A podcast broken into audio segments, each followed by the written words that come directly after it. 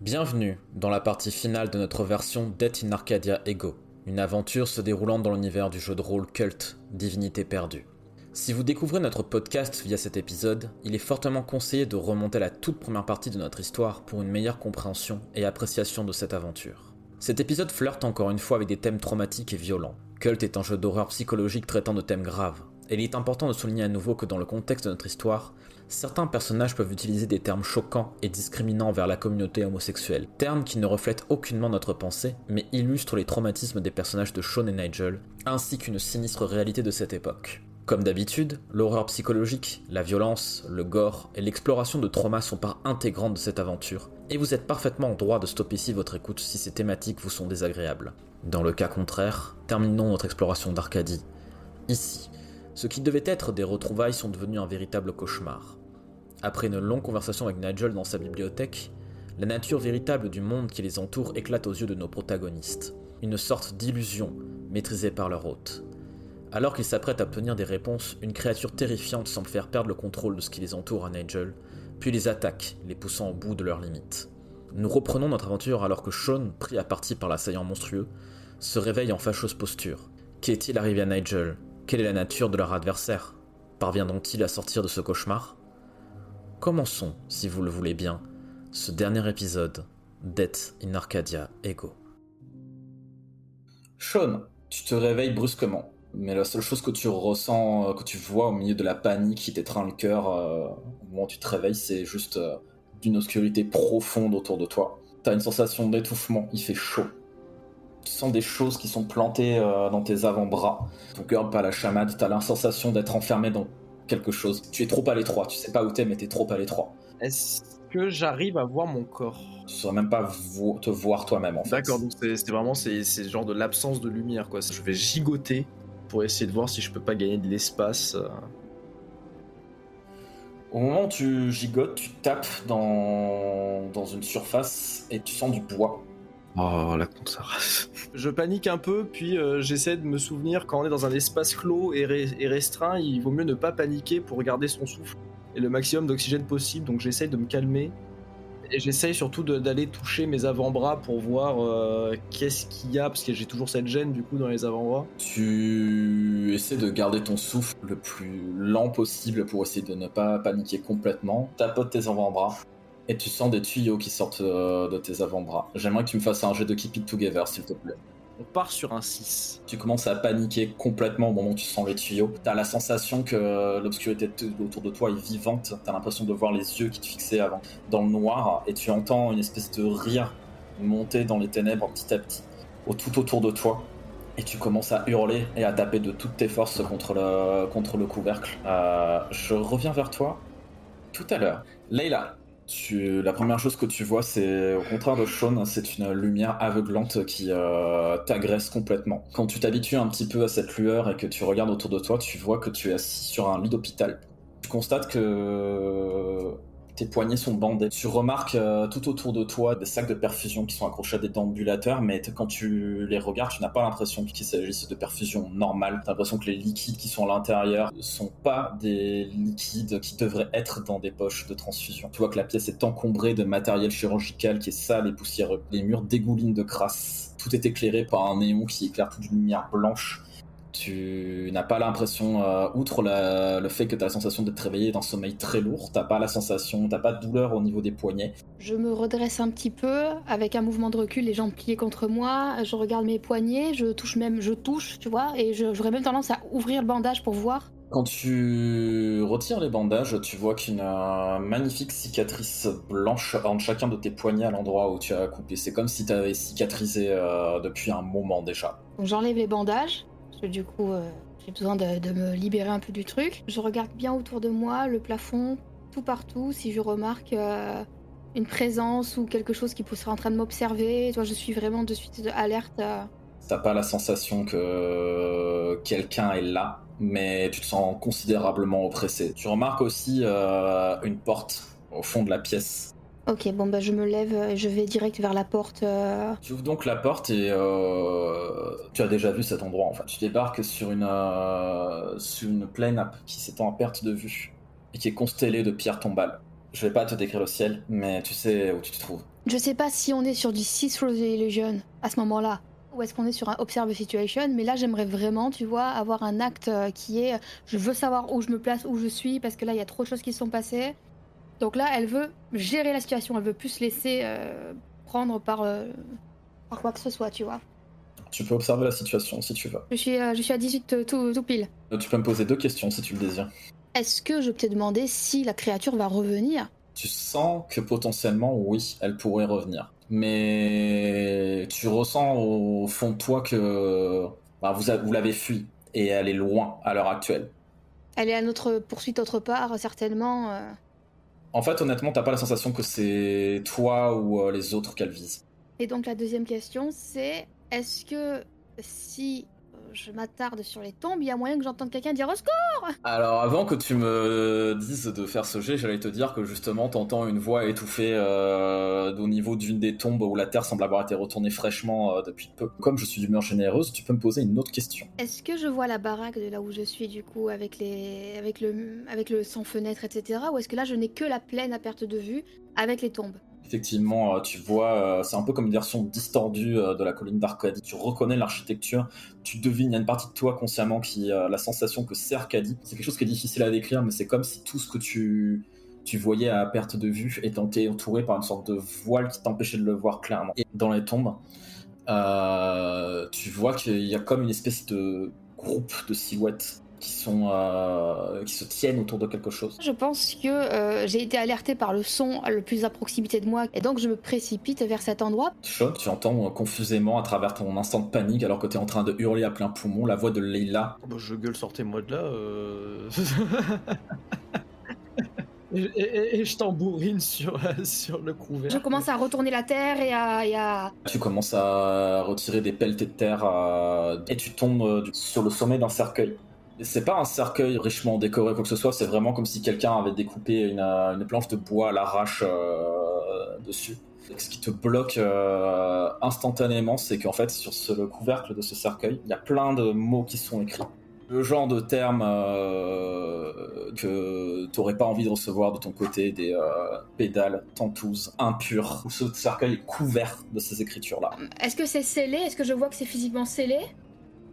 T'aurais pas vraiment de difficulté à le retirer à main nue, c'est vraiment 4 clous qui ont été posés sur cette planche à l'arraché. Je le fais en me servant de ma manche pour protéger ma main. Et je fais très attention à ce qu'il ne voit pas le couvercle. Shaun, le couvercle qui t'empêche de voir l'extérieur est retiré violemment au-dessus de toi. Et tu vois Leïla qui est penchée sur toi. Leïla, du coup, tu vois un Shaun a l'air terrorisé. Et Shaun, j'imagine que t'as terminé de hurler, mais t'as encore le souffle court à force d'avoir crié. Je tremble, je suis à moitié en pleurs. Bon, du coup, je vais directement vers elle. Enfin, pour une fois que je vois un humain, donc je vais droit dessus. Je t'aide en te soulevant par le bras. Je dis viens, Shaun. Tu sens au moment où tu le fais donc des tuyaux qui étaient fixés dans les poignets de Shaun. Tu sens en fait ces tuyaux se retirer de ta peau, de sous ta peau super violemment. T'es tellement dans ce stress et cette panique de vouloir sortir d'ici à tout prix que tu les sens même pas s'arracher de toi. Leïla, tu remarques que Shaun ne porte pas les vêtements qu'il portait tout à l'heure. Il porte en fait une tenue de patient d'hôpital, donc, une blouse fermée. Shaun, est-ce que tu es en état de marcher là ? Bon, je bégaye rien, enfin je suis très hagard et je regarde autour de moi, je tâte le sol. La première question que je pose sur toi, elle est là, c'est où est-ce qu'on est ? Parce que bon, moi j'ai jamais vu le cimetière en question. C'est là que j'étais avant que la créature me pourchasse et que je vous rejoigne dans le couloir. Et est-ce qu'elle est là ? J'ai pas l'impression, mais surtout regarde, et là je te montre. Je regarde, hein, je suis pas... Ils sont en train de fixer quelque chose et je sais pas trop ce que c'est, je suis attirée par l'idée d'aller voir ça, mais je me dis qu'en même temps, selon si c'est eux qui t'ont mis là, d'ailleurs, tu sais ce qui s'est passé pour toi, pour que tu te retrouves comme ça, enseveli ? Non, je me suis réveillée et j'étais là-dedans... Mais longtemps, parce que là je viens d'arriver, hein... C'était peut-être des heures, je sais pas... Ce que je fais, c'est que je lui donne mon manteau et je lui mets sur lui, ce que je te propose chez moi... On va faire en sorte de se rapprocher un petit peu de la baraque même. Est-ce que d'abord, on n'essaierait pas de s'armer ? J'avais un cercueil sur la gueule, il y a des clous pour le fermer, il y a des planches de bois, il suffit juste de péter là où il y avait les clous. Je fais une petite ellipse, donc on imagine qu'effectivement vous allez récupérer de quoi vous armer, donc des clous, très bien, pour vous faire une espèce de point américain improvisé. Du coup, Leïla, tu soutiens Shaun pendant que vous avancez le long de la colline pour remonter vers Arcadie. Quand vous montez en fait le long de la colline, que vous regardez en contrebas, vous voyez un petit peu mieux cette espèce de congrégation de formes et vous voyez vraiment des silhouettes humaines. C'est comme si elles avaient un voile noir sur elles qui les rendait un petit peu troubles. Et ce groupe de personnes entoure une tombe qui est ouverte. J'ai un petit frisson, il y a encore des tombes ouvertes, quoi, mais on s'approche, quoi. Je reviens vers vous après un petit détour dans la direction de Thomas. Tu ouvres les yeux. Tu es assez rassuré parce que tu reconnais la chambre autour de toi. Tu as l'impression d'être à l'endroit où tu t'es couché la nuit dernière. Mais petit à petit, tu te rends compte qu'il y a des détails qui collent pas. Déjà, la pièce est beaucoup plus grande que ce dont tu te rappelles. Il y a des meubles, des posters, des photos, des choses qui remontent à beaucoup plus longtemps. T'as la sensation, en fait, de reconnaître des éléments de ta chambre universitaire, celle que tu partages avec Nigel. Les posters, c'est vraiment des posters que j'ai déjà eus. Et comme quand tu regardes sur le mur, par exemple, tu vois que le papier peint se coupe quasiment en deux à un moment, et que t'as d'un côté le papier peint qu'il y avait dans la chambre dans laquelle tu t'es couché il y a 2 nuits, et qui part d'un coup sur les couleurs de ta chambre universitaire. Tu vois que dans cette pièce, qui du coup est assez grande, il y a donc ton sac de voyage qui est posé à côté de ton lit. Il y a aussi une porte qui semble mener vers l'extérieur. Je vais aller fouiller mon sac de voyage. Est-ce que tu cherches quelque chose en particulier? Ouais, mon putain de flingue. Parce que je commence à être un peu stressé, je commence à me rappeler de la créature et j'ai pas l'impression d'être dans un endroit qui est réel. Ça me fait un peu peur, je me sens enfermé. Au moment où tu resserres ta main autour de la crosse, tu entends une voix au niveau de ton oreille droite qui te murmure « Lâche, menteur, traître ». Je me tourne sur la droite pour regarder ce qui se passe. Tu vois que la porte est ouverte sur un couloir plongé dans l'obscurité. Tu devines une forme humaine qui te regarde depuis l'encadrement de la porte et tu crois deviner la forme de Nigel en fait. Mais il y a quelque chose qui colle pas. Tu vois que c'est la forme de son corps, la seule chose que tu vois c'est ses yeux en fait qui semblent percer les ténèbres. Il te regarde fixement. Je range délicatement avec prudence mon arme de service. Est-ce que observe situation pourrait me permettre de jauger si c'est mon esprit qui divague ou s'il y a vraiment une Nigel en face? Tu peux lancer les dés. Et 16. Tu peux me poser 2 questions. Est-ce que j'ai la sensation que c'est lui, vraiment ou pas? Ça lui ressemble, mais c'est pas lui. Ce serait pas plutôt ma culpabilité? C'est pas ta culpabilité non plus. C'est quelque chose qui sait ce que t'as fait, et c'est quelque chose qui te le reproche. Et qu'est-ce que ça vous fait à vous? Qu'est-ce que vous attendez de moi? Et qu'est-ce que tu crois que Nigel penserait s'il savait que toi et tes copains vous êtes amusés sur lui ce soir-là? Qu'est-ce que tu penses qu'il dirait s'il savait que t'avais regardé sans rien faire? Ouais, c'est vrai. Je sais pas ce qu'il penserait. Tu vois que la chose recule dans les ténèbres petit à petit, tu vois juste ses yeux qui brillent dans le noir. T'entends à nouveau la voix de la chose au niveau de ton oreille gauche cette fois qui te murmure « Lâche. Lâche. » J'aimerais que tu me fasses un jet de Keep It Together, s'il te plaît. Aïe, 8. Tu ressens une profonde culpabilité t'envahir au moment où tu entends les mots de la chose se répercuter sous ton crâne. Tu te sens presque faiblir et poser un genou à terre tellement le poids de cette culpabilité t'assomme. Tu perds 2 points de stabilité. J'aimerais que tu me décrives tes émotions et ton sentiment alors tu sens que les larmes montent et que tu sens la culpabilité vraiment t'envahir tout entier. J'ai extrêmement mal au ventre, c'est comme un petit brasier dans l'intestin. Et surtout que je me sens comme une sombre merde. Et que j'ai qu'une hâte, c'est de pouvoir... c'est de me confronter à Nigel pour tout lui dire. Même si j'ai terriblement peur, mais j'ai encore plus peur de me faire consumer par cette culpabilité qui me ronge. Il y a qu'une porte, en fait. Tout à fait. Et je vais avancer, déterminé par cette porte. Bess, tu ouvres les yeux à ton tour. Tu reconnais instantanément la pièce où tu te trouves. C'est la chambre dans laquelle tu dormais quand tu étais enfant à Arcadie. À quoi ressemble cette chambre?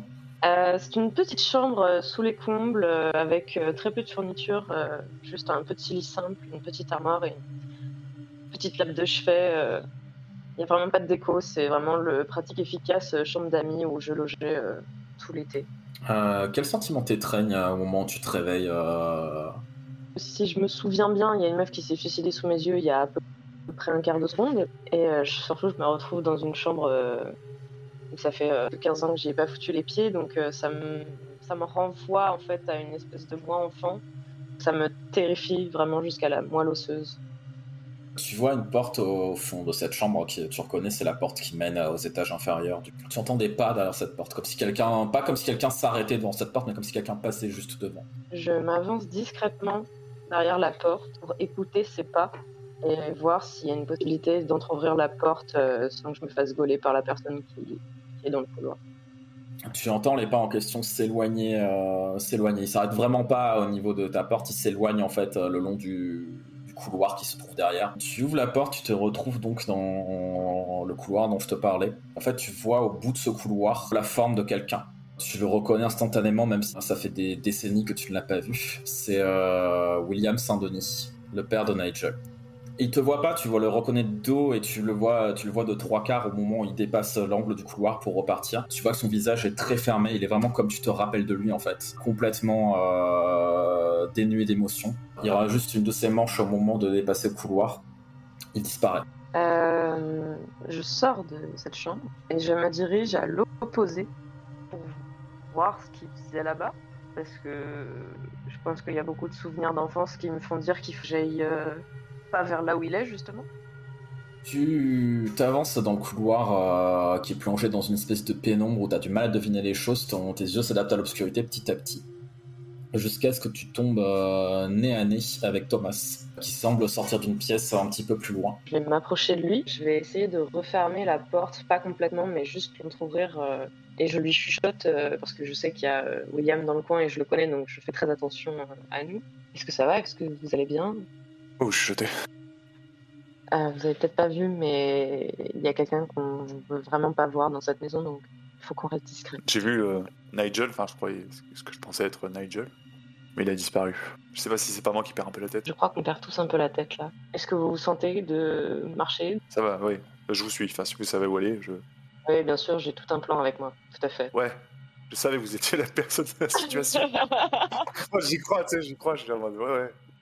Moi, à part m'excuser auprès de Nigel, je sais plus trop où j'en suis. Vous arrivez sans peine en fait à trouver la sortie, même si les couloirs vous paraissent beaucoup plus longs, beaucoup plus tortueux que ce dont vous vous rappelez d'Arcadie. Vous vous retrouvez un petit peu face à la même scène que ce que j'ai décrit Leïla et Shaun tout à l'heure, c'est-à-dire vous les voyez d'ailleurs s'approcher. Bah moi, je cours sur Leïla, et je lui chope les poignets et j'essaye de regarder genre mais comment vous êtes encore en vie, c'est pas possible, je vous ai vu vous ouvrir les veines, comment c'est possible? Je lui dis chut. Limite, je lui mets la main sur la bouche, hein, vraiment. Et je lui montre les mecs derrière.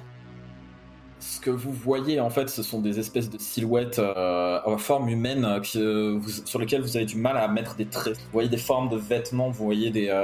mais vous avez du mal à voir des visages. C'est comme si ces silhouettes, elles se déformaient dès que vous les regardiez. C'est comme des espèces d'ombres mouvantes qui changent sans cesse d'apparence, de place. Il y a un petit peu de monde, quelques dizaines de personnes. Leïla, elle prend Shaun avec elle et elle avance. Hein. Elle est dans la continuité, en fait. Hein. Pour moi, le geste qu'ils ont eu d'arriver vers nous, ça a été une microseconde dans le mouvement, en fait. Ouais, que je suis assez déterminé pour voir ce qu'il y a derrière, donc je n'hésite pas à passer en premier. Lorsque vous vous approchez du groupe, en fait, vous voyez qu'ils s'écartent pour vous laisser de la place. Du coup, vous avancez au milieu de ces formes qui semblent toujours bouger, toujours changeantes. Vous les voyez qui ont des mouvements erratiques. Thomas, tu es le premier de vous quatre, du coup, à dépasser le groupe et arriver au niveau de la tombe. C'est une tombe qui est assez profonde, plusieurs mètres. Il n'y a pas de cercueil à l'intérieur. Tu vois la forme de Nigel qui est tendue. Il est plus malade que ce que tu as pu voir auparavant, même quand vous étiez dans le couloir. Tu vois qu'il est recroquevillé sur lui-même. Il est vêtu d'une sorte de haillon qui le recouvre à peine, courbé sur lui-même. Tu n'arriverais même pas à savoir s'il est vivant ou pas. Et en fait, au moment où tu arrives à ce niveau-là, tu vois qu'une des formes dans le groupe de personnes s'avance. Et tu vois donc un prêtre. Donc tu n'arrives pas à voir le visage, tu as toujours cette sensation que son visage change tout le temps. Un prêtre qui s'approche donc de la tombe avec une Bible à la main et qui commence à prendre une grande inspiration. En dehors du prêtre qui s'est fixé, est-ce que les autres commencent à se fixer aussi sur des formes reconnaissables? Il y en a un qui semble se fixer. Un que Bess pourrait reconnaître. C'est un homme qui partage une ressemblance assez frappante avec Nigel. Il porte une moustache bien taillée. plutôt dans la force de l'âge, il doit avoir la cinquantaine, extrêmement bien habillé dans un costume impeccable et un grand manteau. Tu sais pas qui est cette personne, mais tu penses que ça pourrait être le père de Nigel. Tu remarques du coup la présence de William Saint-Denis dans l'assemblée au moment où je le décris à Shaun. Il est comme tu te rappelles l'avoir vu la dernière fois que tu l'as vu en fait, c'est-à-dire même âge, même stature, même forme physique. Écoute, si je reconnais William, j'essaye de prévenir mes coéquipiers discrètement, et surtout j'essaye de faire en sorte qu'ils me voient pas, parce que j'ai peur qu'ils me reconnaissent. Ok, à ce moment-là, ce que j'aimerais faire, c'est potentiellement me décaler le plus discrètement possible pour être pas loin de ce fameux William. Dit-elle pendant que Thomas s'avance avant sa grande enjambée près de la tombe. Ouais, je descends pour voir si Nigel s'il est vivant. Alors que tu t'approches de la tombe de Nigel, vous tous en fait entendez une voix qui semble être celle du prêtre. Vous voyez pas son visage bouger en fait. Et pendant que tu marches vers la tombe, t'entends cette voix. À notre Seigneur, nous renvoyons le corps de notre frère Nigel. Il retourne à la terre, cendres et poussière mêlées.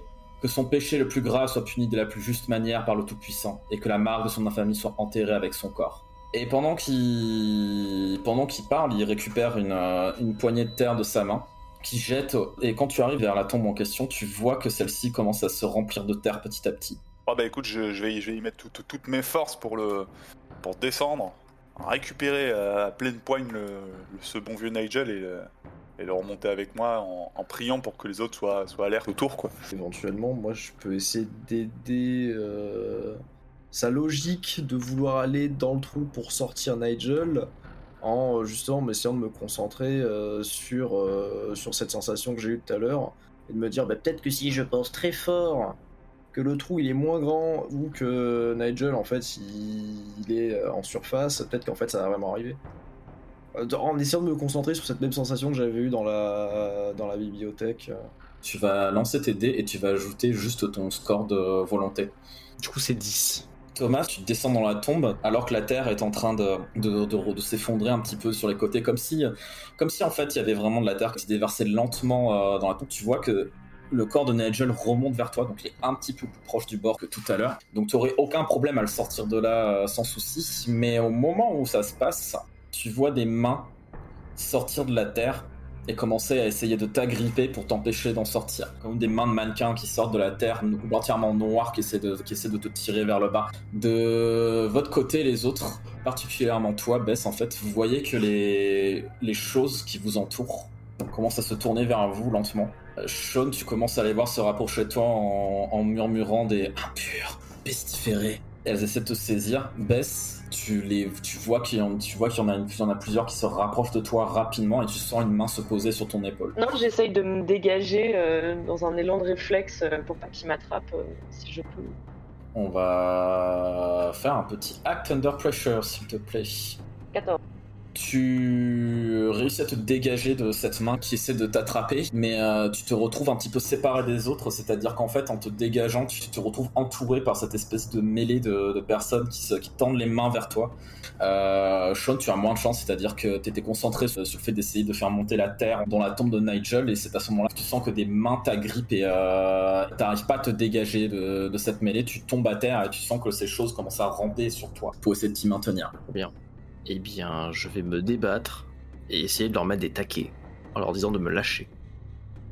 Je passe sur Thomas en vitesse et ensuite je reviens sur toi.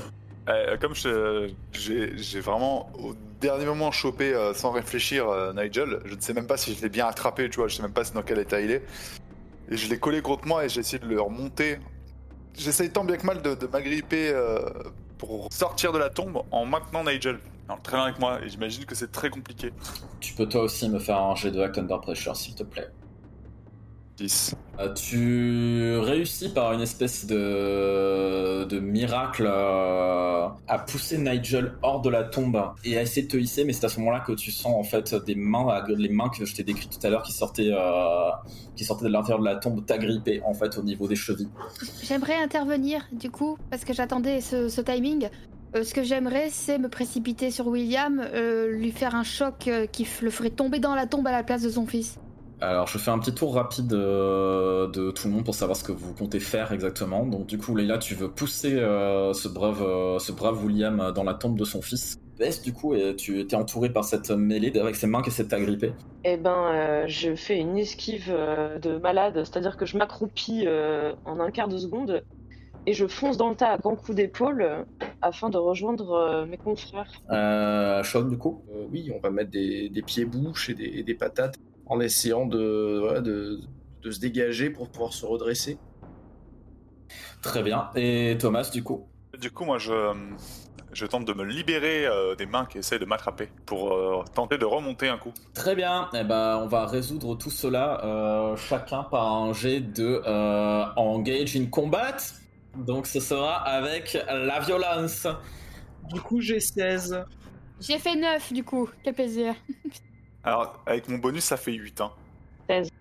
Thomas du coup, tu réussis à te dégager tant bien que mal, mais ce faisant, en fait, au moment où tu te dégages, en fait, tu roules sur le côté, t'es un petit peu empêtré, tu trébuches, et en fait, tu percutes Leïla et William. Leïla, il attrape un de tes poignets, qui tord un petit peu, il se tourne vers toi. Tu vois que ses yeux qui brillent d'une lueur bleutée, en fait, il se penche vers toi et tu vois qu'il a un sourire malsain qui tord la moitié de son visage. Il essaie de te mettre à terre et tu vois que son autre main se rapproche de ta gorge. Tu l'entends marmonner dans sa barbe, t'as du mal à comprendre ce qu'il dit au départ.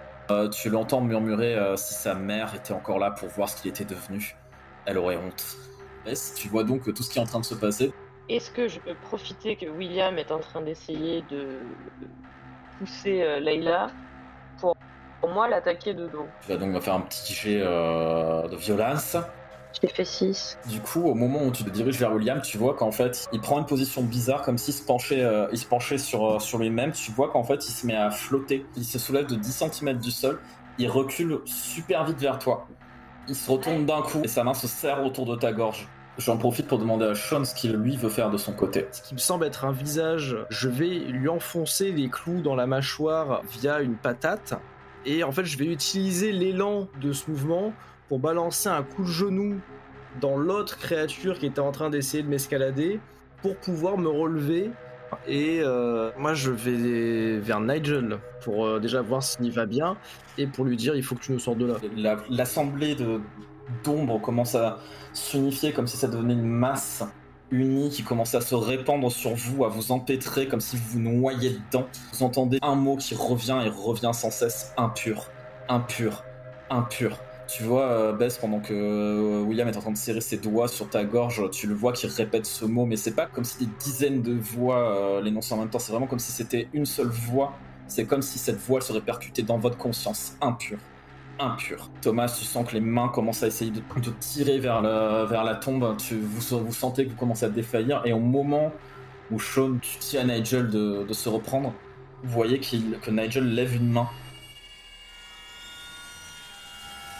Et vous vous retrouvez tous dans le noir. Et vous ouvrez doucement les yeux. Et vous êtes chacun, en fait, dans les quartiers où vous vous êtes endormis la nuit dernière. Je cours vers la chambre de Nigel. Ah ouais, pareil. Shaun, Bess, du coup, je commence par vous, puisque vous devez sortir à l'extérieur pour constater que c'est plus un blizzard qu'il y a dehors. C'est une véritable tempête de neige, en fait. C'est-à-dire que vous y voyez pas à 2 mètres, il y a juste un mur blanc de froid et d'eau glaciale qui s'abat sur vous pendant que vous avancez vers la maison. Vous vous retrouvez tous les deux au même moment dans le hall d'entrée. Les deux autres, je ne sais pas du tout si vous essayez aussi de vous rendre dans le hall d'entrée ou pas. Je sors, alors pas aussi précisément que tout le monde, hein, du coup, parce que je suis encore un peu inquiet, et je vais voir ce qui se passe dans le couloir.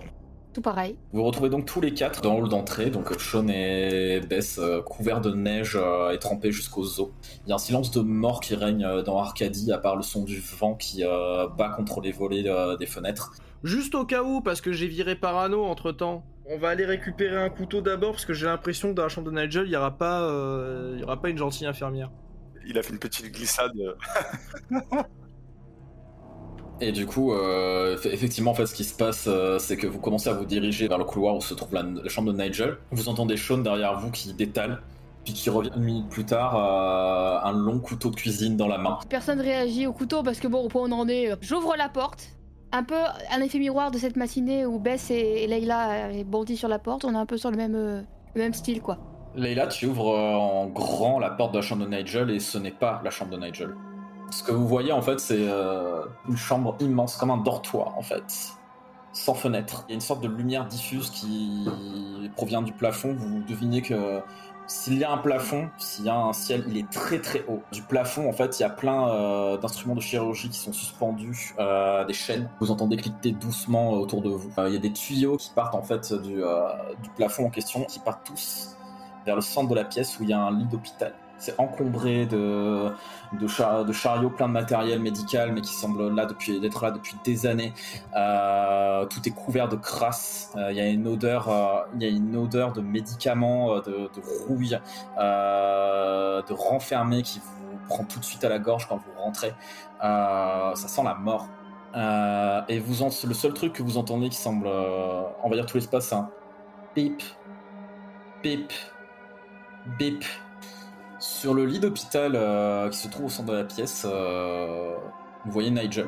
Bess, tu reconnais tout de suite la vision que tu as en face de toi quand tu arrives, c'est-à-dire que Nigel est allongé sur cette espèce de lit d'hôpital rouillé qui semble dégouliner d'une matière noirâtre. Il y a des dizaines de tuyaux qui sont enfoncés dans son corps. Il est sous respirateur, il est aussi peut-être même encore plus maigre que tout à l'heure quand vous étiez au niveau de la tombe. Il se tourne vers vous péniblement, tend la main vers vous, il semble essayer de dire quelque chose, mais il n'y arrive pas. J'attrape une poignée de câbles, là, ça n'a pas l'air d'être là pour le guérir, donc je commence à tailler dedans, quoi. On va le détacher de là, quoi. Je pense que je le regarde faire, parce qu'il a un élan que de toute façon, moi j'en ai jamais eu, parce que je suis un peu... effaré par ce que je vois, donc je le regarde faire et je comprends ce qu'il veut faire parce que effectivement la vision me rappelle ce que j'ai vu dans mon cauchemar de la nuit d'avant et je sais que c'est pas bon signe qu'il soit attaché à tout ça, donc je comprends son intention et je le laisse faire et je vois ce qu'il veut. Je voudrais faire un move pour essayer de comprendre ce qu'il veut nous dire, le sentiment qu'il veut nous dire, s'il veut nous dire de fuir, s'il veut nous dire de l'aider ou s'il veut nous dire de le tuer par exemple. Je ne te demande pas de faire de jet pour ça. Tu te penches vers lui. Tu sens que sa main se pose sur son épaule et il te murmure à l'oreille « Dépêchez-vous avant qu'il n'arrive. » Et dépêchez-vous, qu'est-ce que tu veux qu'on fasse ? Qu'est-ce qu'on fait ?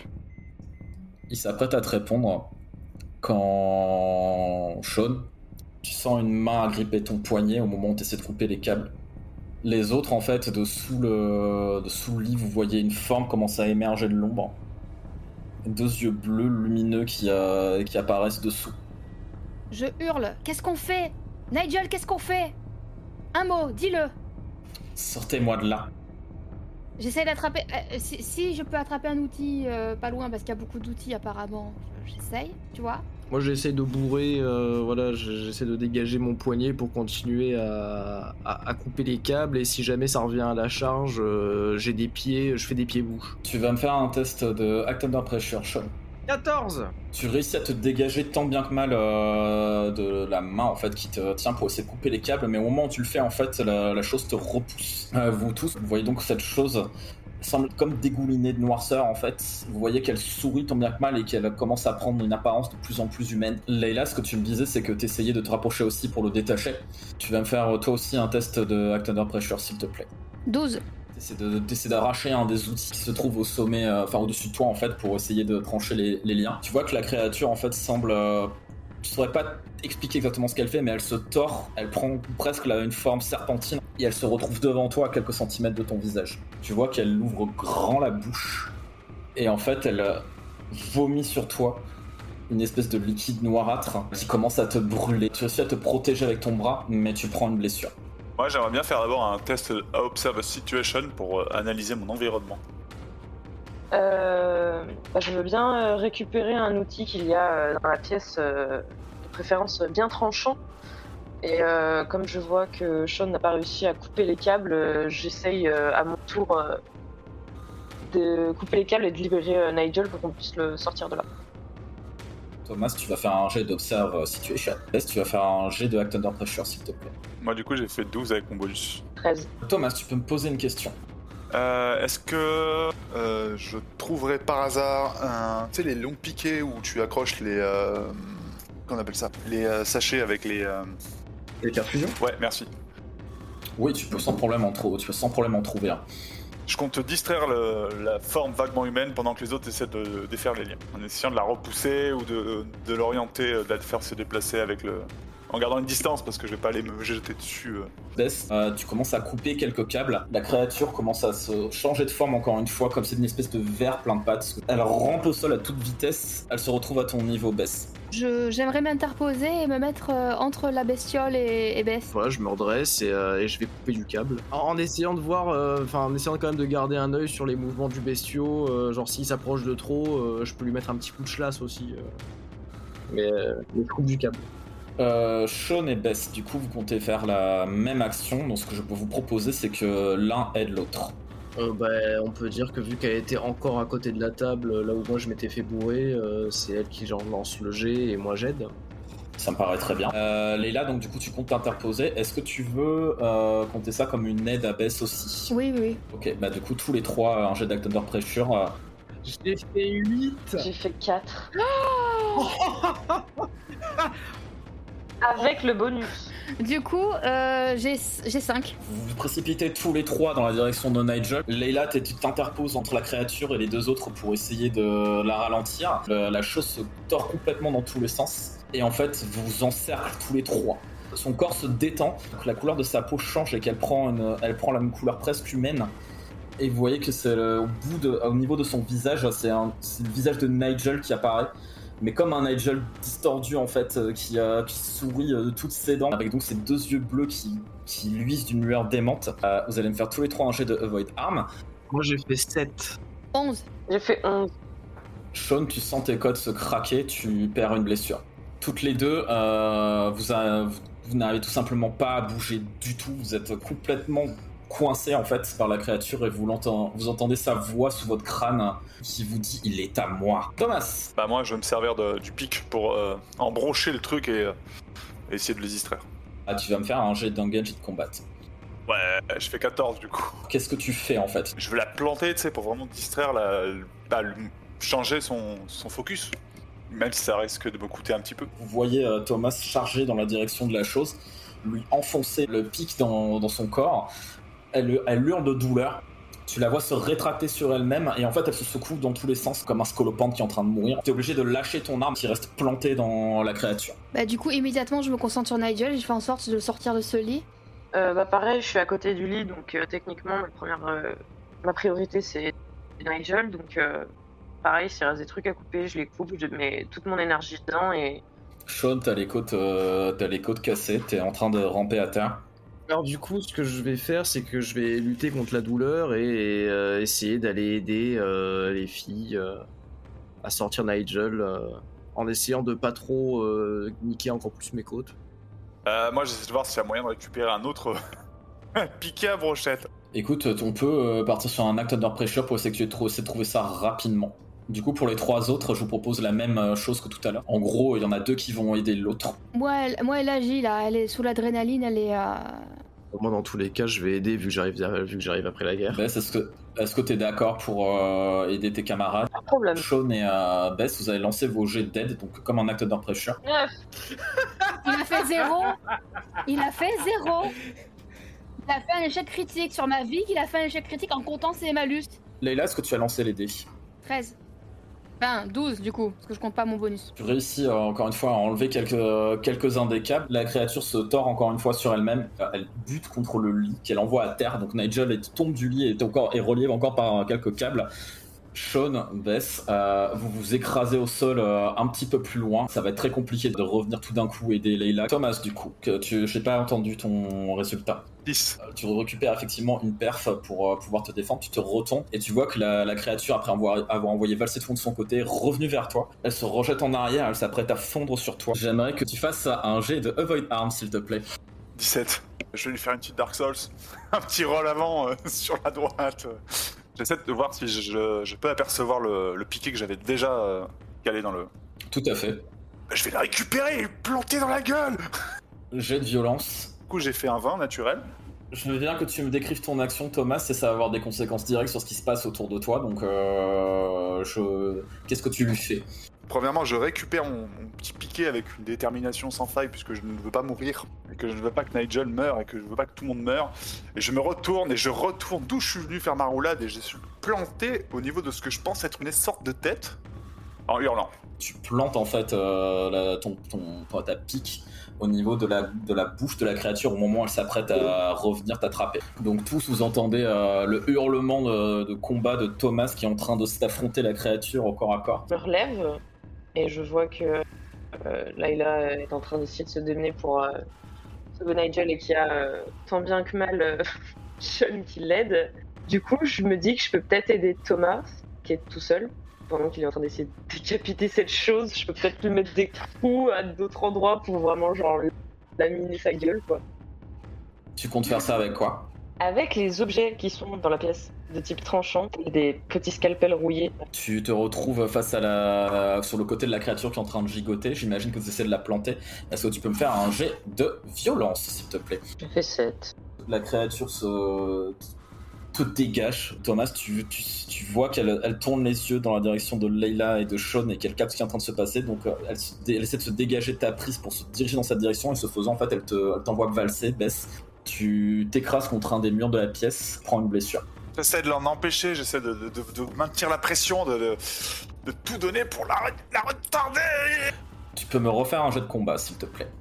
Ça fait 13. Tu réussis à tourner en fait ta pique dans la gueule de la créature. Manque de bol pour toi en fait, au moment où tu fais ça, elle rejette la tête en arrière en hurlant encore une fois. Tu vois qu'elle s'agite dans tous les sens et il y a cette espèce de sang noirâtre qui se dégage de sa bouche et qui éclabousse tout ce qu'il y a autour. Tu repères à nouveau ta pique qui est vraiment coincée dans sa bouche. Bess, je reviens sur toi, qu'est-ce que tu fais ? Je marche. Elle m'a voltigé par terre, et je me relève dans la douleur et dans la peine. Et je vois, pareil, Thomas se débattre, donc j'essaye encore de l'aider, si je peux. Tu peux. Ce sera combat pour toi, donc violence. J'ai fait 10. Un peu la même punition que Thomas, c'est-à-dire que tu plantes ton scalpel dans le flanc de la créature, mais elle se dégage et du coup tu perds ton scalpel. Leïla, Shaun, j'imagine que c'est la même punition que vous essayez de dégager Nigel. C'est mon combat. Ah, toujours, ouais. 18. J'ai fait 2. Leïla, tu parviens pas à retirer les câbles, par contre, Shaun. Bah, moi, j'ai toujours gardé mon couteau depuis le début. Donc, du coup, pendant qu'elle tire comme ça, je coupe. Je profite de la tension qu'elle fait pour couper les câbles avec un dernier coup parce que j'ai trop mal à mes côtes. Ça me fait très mal. Au moment où tu coupes les câbles, t'entends la respiration de Nigel qui fait un... Tu vois qu'il y a du liquide noir qui sort des câbles en fait qui ont été coupés. Il se redresse du sol d'une main. Il se tourne vers la créature. Et à ce moment-là, la chose en fait qui est de votre côté, Thomas et Bess, c'est difficile de déterminer quelles sont les réactions de cette créature parce que ça n'a rien d'humain à part le visage de Nigel qui à ce moment-là est complètement tordu de douleur et qui ressemble même plus à un visage. Donc la chose se précipite vers Nigel en hurlant non. Et vous voyez que Nigel se contente juste de tendre le doigt vers elle. Et bien que la créature se compresse en fait. C'est-à-dire qu'en fait, petit à petit, vous voyez que son corps se brise en fait, comme si elle était cassée jusqu'à devenir une toute petite boule en fait de matière noirâtre qui dégouline à même le sol, qui flotte au milieu de l'air. Et au fur et à mesure qu'il s'en approche, vous voyez que l'apparence de Nigel change. Sa peau redevient tonique, il a plus de traces de cancer sur la peau, ses joues se remplissent, ses cheveux repoussent. Ses vêtements changent, il est habillé, maintenant il est habillé dans le genre de costume qu'il porte habituellement, tel que vous l'avez connu quand il était plus jeune. Il s'approche de la sphère qui est devenue la créature, il la touche, il la prend dans sa main, et il se contente de la compresser dans sa main d'un coup. Il se tourne vers vous avec un air très serein, il regarde autour de lui dans la chambre d'hôpital, il secoue la tête, il fait un mouvement de la main, et au moment où il le fait en fait, la pièce se tord autour de vous. Et vous vous retrouvez un peu dans ce que je décrivais, dans cette espèce de couloir à fait de bibliothèque. Il fait face à vous. Bien. Merci. Je profite de la baisse de tension d'un coup pour tomber à genoux, m'accrocher à une bibliothèque et me rendre compte que j'ai super mal aux côtes et je vais sûrement crever. Je me mets à ses côtés pour essayer de le tenir au maximum. Bah moi je reste con. Tout dépensé quoi, j'étais en plein milieu d'un truc, je savais même pas si on allait s'en sortir et là... Du coup moi j'attends la suite. L'air un peu bené. Un peu pareil, complètement abasourdi par la situation, le changement de contexte, le changement de lieu, le changement de Nigel physiquement. Et donc j'étais effondré par terre, donc je reste par terre et pareil en fait, j'attends juste qu'on me donne des explications à ce qui vient de se passer. Il voit dans quel état tu es, Shaun, il remarque que vous êtes tous pour la plupart assez mal en point. Fait un petit geste de la main. Toutes les personnes qui sont blessées, retirez vos blessures. Shaun, les douleurs au niveau de tes côtes ont complètement disparu. C'est pareil pour tout le monde. Toute forme de douleur, d'étouffement, les blessures, tout a complètement disparu. Vous vous sentez en pleine forme physique. Donc Nigel vous précède en fait. Il vous mène jusqu'au bout de ce couloir en fait, qui débouche sur une porte et qui vous mène en fait à un champ immense. Il y a de l'herbe verdoyante à perte de vue. Il y a un ciel d'un bleu éclatant au-dessus de vous. Vous voyez une colline sur laquelle se trouve... Vous savez que c'est Arcadie, mais en fait c'est vraiment une espèce de version d'Arcadie dans une espèce de splendeur antique qu'elle n'aura jamais atteinte. Colonnes qui partent de partout, la maison est beaucoup plus grande. Vous auriez du mal à voir où elle commence et où elle se termine. Nigel se tourne vers vous. J'imagine que vous avez beaucoup de questions. On est où ? Qu'est-ce qui se passe ? Qu'est-ce que c'était ? Bon, il n'y a pas de manière plus simple de le dire, mais nous sommes dans mon rêve. Tu veux dire que tu es vraiment malade si tu te réveilles là ? À l'heure où je vous parle, les dernières barrières de mon système immunitaire sont en train de disparaître et mon cœur va certainement s'arrêter pendant la nuit. J'aurais espéré que nos retrouvailles et mes explications étaient teintées d'un peu moins de danger, mais je serai toujours ici quand ça arrivera. D'accord. Mais tout seul du coup ? Oui. Je ne sais pas vraiment par où commencer mes explications. Comme Bess et Thomas ont peut-être pu le comprendre en feuilletant quelques ouvrages de ma bibliothèque, il y a un don qui circule dans ma famille. Et ce don, le voici. Je suis capable de sortir mon esprit de mon corps et de créer tout ce que vous voyez autour de vous. Mais pourquoi t'as créé ce ciel noir, cette créature ces choses, ce prêtre, enfin... Ce n'est pas moi qui l'ai créé. Je n'aurais pas cru pouvoir dire ça un jour, mais il y a des choses qui dépassent notre simple perception du monde qui nous entoure, qui dépassent notre compréhension de ce monde. Notre monde n'est qu'une partie de ce qui existe, et en dehors des sphères de ce que vous appelez la réalité, il y a... des créatures qui s'intéressent aux hommes, et particulièrement aux hommes qui ont le pouvoir que je possède.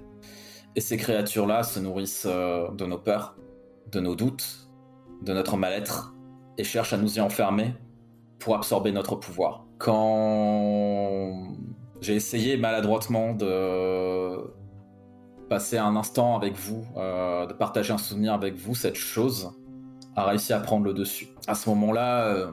j'étais plein de doutes, j'avais peur de mourir, j'avais peur de vous quitter. La soirée de la veille a été difficile pour tout le monde, moi compris. Me confronter à ma culpabilité, à mes traumas. Pourquoi tu nous as pas dit les choses ? Tu avais peur qu'on n'arrive pas à comprendre ? Parce que nous, par exemple, avec Bess, on a eu affaire à ton horloge dans ta chambre, enfin cette chambre, je sais même pas si c'est vraiment ta chambre du coup. Cette horloge qui a commencé à avoir les aiguilles qui tournaient à l'envers, il y avait trop de choses qui faisaient qu'on ne se sentait pas... Tout n'allait pas bien, tout n'était pas normal en fait. Je n'ai pas dit que je maîtrisais mon pouvoir à 100% à ce moment-là et je pense que la maladie m'a empêché d'utiliser mon pouvoir à bon escient et j'en suis désolé. Au fur et à mesure que je perdais le contrôle de mes émotions, de mon corps, la chose a commencé à prendre le dessus. Notre conversation dans la bibliothèque, tout ce qui s'est passé il y a un matin avant même que je me réveille et que je vous rejoigne, n'était pas réel. Ce que vous avez vécu, les anomalies que vous avez ressenties, c'était ma perte de contrôle sur ce monde. La raison pour laquelle je vous ai fait venir ici au départ, et je suis absolument désolé que vous ayez subi tout ce que vous ayez subi, et je pourrais comprendre que vous soyez en colère contre moi, c'est que je voulais vous dire avant tout que ma mort n'est pas la fin. Et je vais rester ici, en pleine possession de mes moyens, maintenant que je me détache totalement de mon corps. Tu sais, nous, tout ce qu'on a subi, on l'a fait pour toi, dans le sens où on voulait absolument t'aider, te protéger. Donc en fait, on pensait même pas à nous-mêmes. Hein. À ce moment-là, on voulait juste t'aider et essayer de trouver une solution. Du moment où tu as ouvert cette porte, en nous faisant vivre ça, tu as ouvert la porte à ces dangers-là. C'est ça que tu es en train de nous expliquer, en fait. C'était un risque que j'ignorais jusqu'à ce que cette chose commence à agir. Quand je suis revenue avec elle, c'est ça?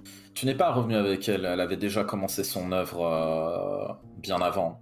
Je pense que vous avez remarqué que dans nos rencontres nocturnes, mon corps commençait à perdre de sa vigueur et que je commençais à perdre le contrôle de moi-même. C'était elle qui agissait. Bess, tu as vu la porte, qui était son moyen d'entrer. Notre conversation et les difficultés que j'avais à dépasser ma culpabilité ont fait que les choses étaient plus simples pour elle. Ce qui m'a fait tenir, ce qui a fait que je n'ai pas abandonné, c'est de voir que malgré toute la colère, malgré les regrets, malgré vous ne compreniez pas forcément ce qui vous arrivait, vous avez quand même choisi de me sauver. Et rien ne vous y obligeait. Il se tait un instant. Mentalement, comment vous réagissez à ce qu'il est en train de vous dire? Moi, je dis rien, j'écoute tout ce qu'il dit et j'entends. Je pense que la redescente, elle est tellement violente que la seule réaction possible que j'ai, c'est juste de pleurer frénétiquement. Parce que c'est fini d'une certaine manière, mais en fait, c'est aussi que le début de revoir Nigel, d'une certaine manière. Mais du coup, elle dit rien, elle est là à pleurer, petite chaude larme.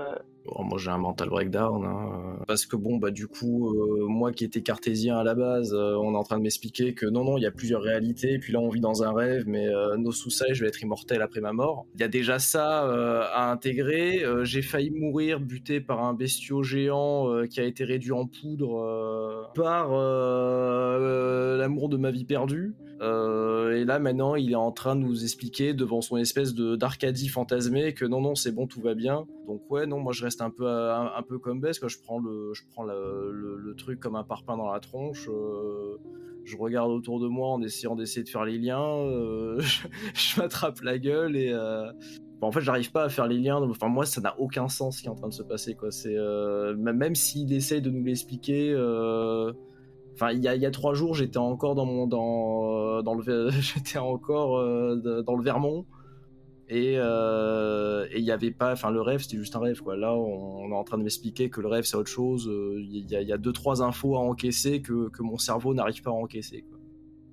Moi dès qu'il y a un moment, j'imagine qu'on discute, il y a quelques blancs, je me rapproche de Nigel et pose chaleureusement la main sur l'épaule.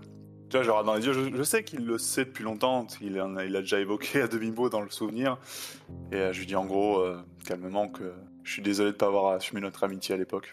Mais au fond de moi, je sais que là, on l'a sauvé de quelque chose. Donc je me suis un peu rattrapé. Et je veux profiter de ce dernier moment. Au moment où tu poses ta main sur l'épaule de Nigel, tu lui dis ce que tu lui dis. Il prend ta main et il te dit « Mais je n'ai jamais douté de ton amitié, Thomas. Jamais. Je sais que tu étais pris entre 2 mondes et que tu n'arrivais pas à faire le lien. Et tu l'avais déjà prouvé avant et tu l'as encore prouvé cette fois-ci, mais... Tu es un allié en qui j'ai toujours eu confiance. Peu importe les erreurs que tu aies faites et le mal que tu aies pu faire par le passé ou le mal que tu penses avoir fait dans le passé, ce qui compte, c'est le bien que tu as fait. Et tu es une bonne personne, Thomas. Tu n'es pas quelqu'un de mauvais et tu mérites d'être heureux. La petite larmiche, quand même. Il t'étreint pendant quelques secondes, il te serre contre lui. Pas jurant. D'un long moment, il te lâche. Baisse, du coup, il se dirige vers toi. Je suis en PLS par terre, en train de pleurer. Il s'accroupit à ton niveau, il te prend les épaules et il pose son front contre le tien. Et il reste comme ça pendant un long moment. Il n'y a pas de mots qui puissent te dire... Tu sens que tu commences à se calmer. Shaun, il se tourne vers toi. Il te fait signe de te diriger vers lui. Bah, je m'approche, je reste... Enfin, je suis à moitié apathique, je comprends pas trop ce qui se passe. Il te serre contre lui.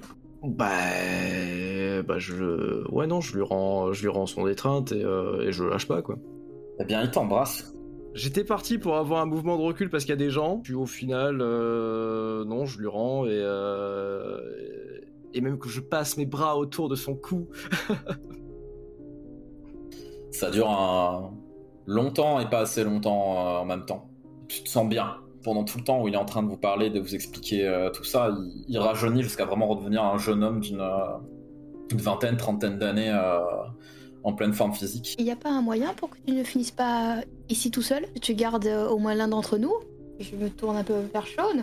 Toutefois, la personne était d'accord. Je n'ai pas le pouvoir de vous faire rester ici contre votre volonté, en tout cas. Là, je regarde Shaun avec un grand sourire. Moi, je reste d'autant plus con, parce que j'avais pas envisagé qu'au final, on pourrait être ensemble. Mais étant donné que ma vie, c'est de la merde... Je la regarde elle, je la regarde lui, je la regarde elle, je la regarde lui, et je lui demande si c'est vraiment possible. Je suis capable de faire tout ce que je fais là, et c'est mon monde, j'ai un pouvoir absolu dessus, mais vous êtes les bienvenus ici quand vous le désirez. Alors moi, Nigel, t'aime profondément, mais il y a des gens que je dois aider quelque part ailleurs, mais par contre, il y a des gens dans le monde qui méritent de l'amour, l'amour véritable qu'on leur a volé, d'accord ? Je chialais. Et voilà, je repartirais plus sereine si je savais que vous étiez heureux tous les deux et que vous vous étiez retrouvés. Shaun, est-ce que c'est quelque chose qui te ferait plaisir ? Ah ben là, je me mets à pleurer et je lui dis évidemment que oui. Et tu sais que quitter ton enveloppe corporelle signifiera que tu ne pourras plus la rejoindre. Qu'est-ce qui m'attend là-bas ? C'est à toi de le décider. Non mais je reste. Et même que je l'embrasse à nouveau. Leïla, je te remercie infiniment de ce que tu viens de faire, mais aussi ton amitié, de tout ce que tu as fait pour moi au cours de ces dernières années. Mais une chose que je veux te dire et qui est la plus importante, c'est ce que je t'ai dit il y a déjà des années de ça, c'est que c'est à toi que tu dois penser. Tu dois te concentrer sur ta vie maintenant, pas la mienne, pas celle des autres. Il faut que tu te concentres sur toi. Tu sais ma situation et tu sais à quel point il m'a été difficile de mettre des mots là-dessus et d'envisager une vie qui soit dans cette boîte. Mais quand je vous vois tous les deux, je me dis que y a peut-être, j'ai peut-être moi aussi droit au bonheur et que je peux me l'accorder. Regarde autour de toi, tout est possible. Même dans le pire, vous avez réussi à prouver que par le courage, l'abnégation et l'amour, l'envie d'aider les autres, on peut tout faire. Mourir n'est pas la fin. Bess, il se tourne vers toi. Je sais pas si tu t'es relevé entre temps ou si tu es toujours dans la même position, oui. Ça va, j'ai pris un peu sur moi, là. Je me suis relevé.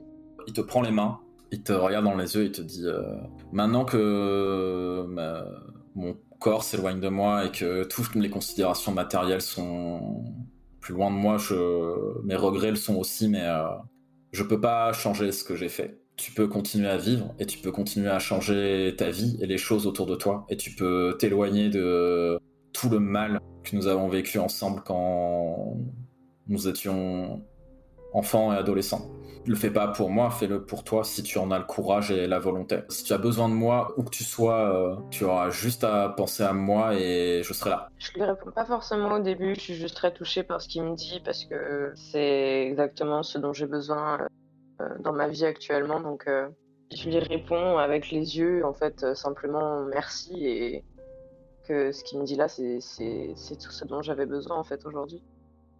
Je finis quand même par lui répondre verbalement et je lui dis que le voir comme ça, c'est la meilleure chose qui pouvait m'arriver parce que je vais enfin pouvoir avancer et le voir aussi heureux, c'est juste un tremplin pour que moi aussi je me dise que moi aussi j'ai le droit d'être heureuse, quoi.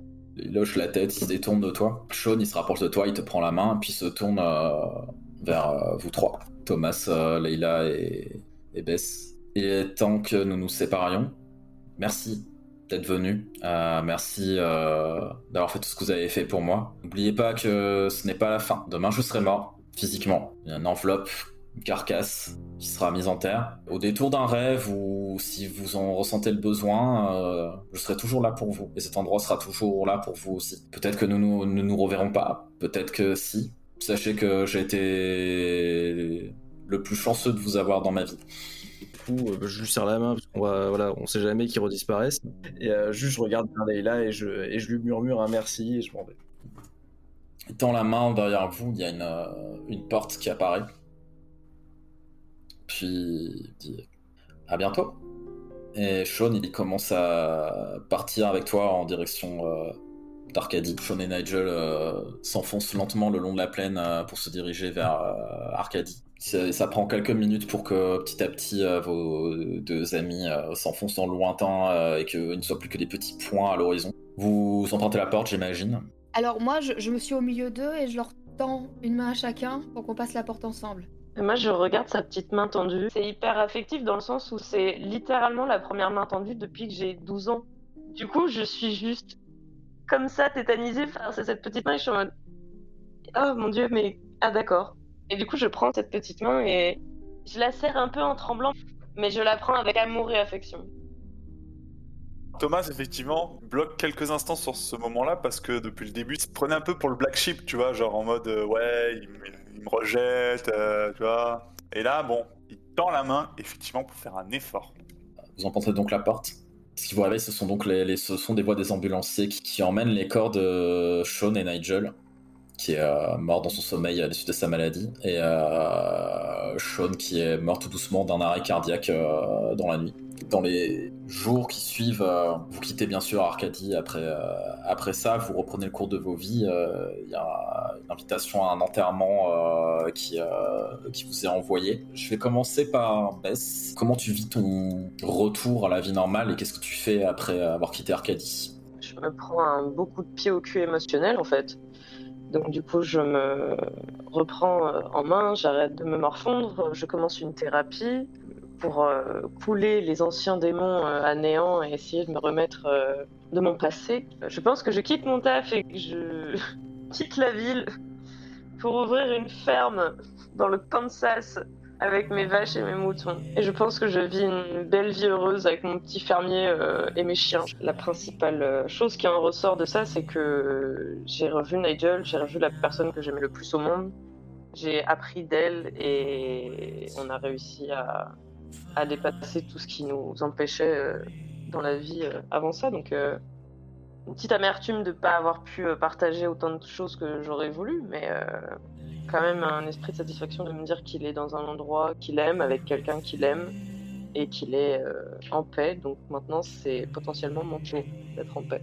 Moi, ça change ma vision de voir la réalité, évidemment, mais après, j'en fais pas une obsession, j'en fais pas un but dans ma vie, je sais que c'est possible.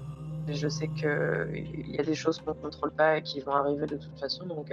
j'en accepte les faits sans pour autant essayer à tout prix de comprendre et de me renseigner dessus.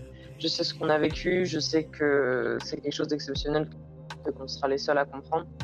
Donc je le garde comme un très étrange souvenir, mais très important. Leïla.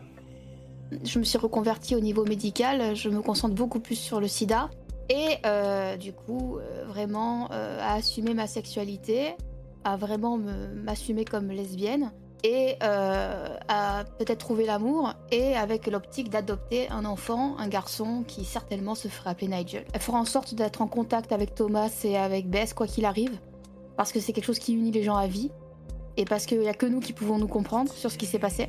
Personne au monde ne pourra comprendre. Ouais, vraiment, elle ne garde que le côté positif qui est qu'elle a pu aider à ce que Nigel ait une vraie belle fin de vie qui n'est pas vraiment une fin de vie. Si tu veux, maintenant, elle voit d'autres sphères un petit peu. Elle est ailleurs, elle a l'impression d'avoir des données que les autres êtres humains n'ont pas, mais elle s'en sert pour faire le bien autour d'elle. Voilà. Et je la vois bien, effectivement, aller les rejoindre quelquefois pour aller jouer aux échecs, etc., etc. Et, Thomas, du coup.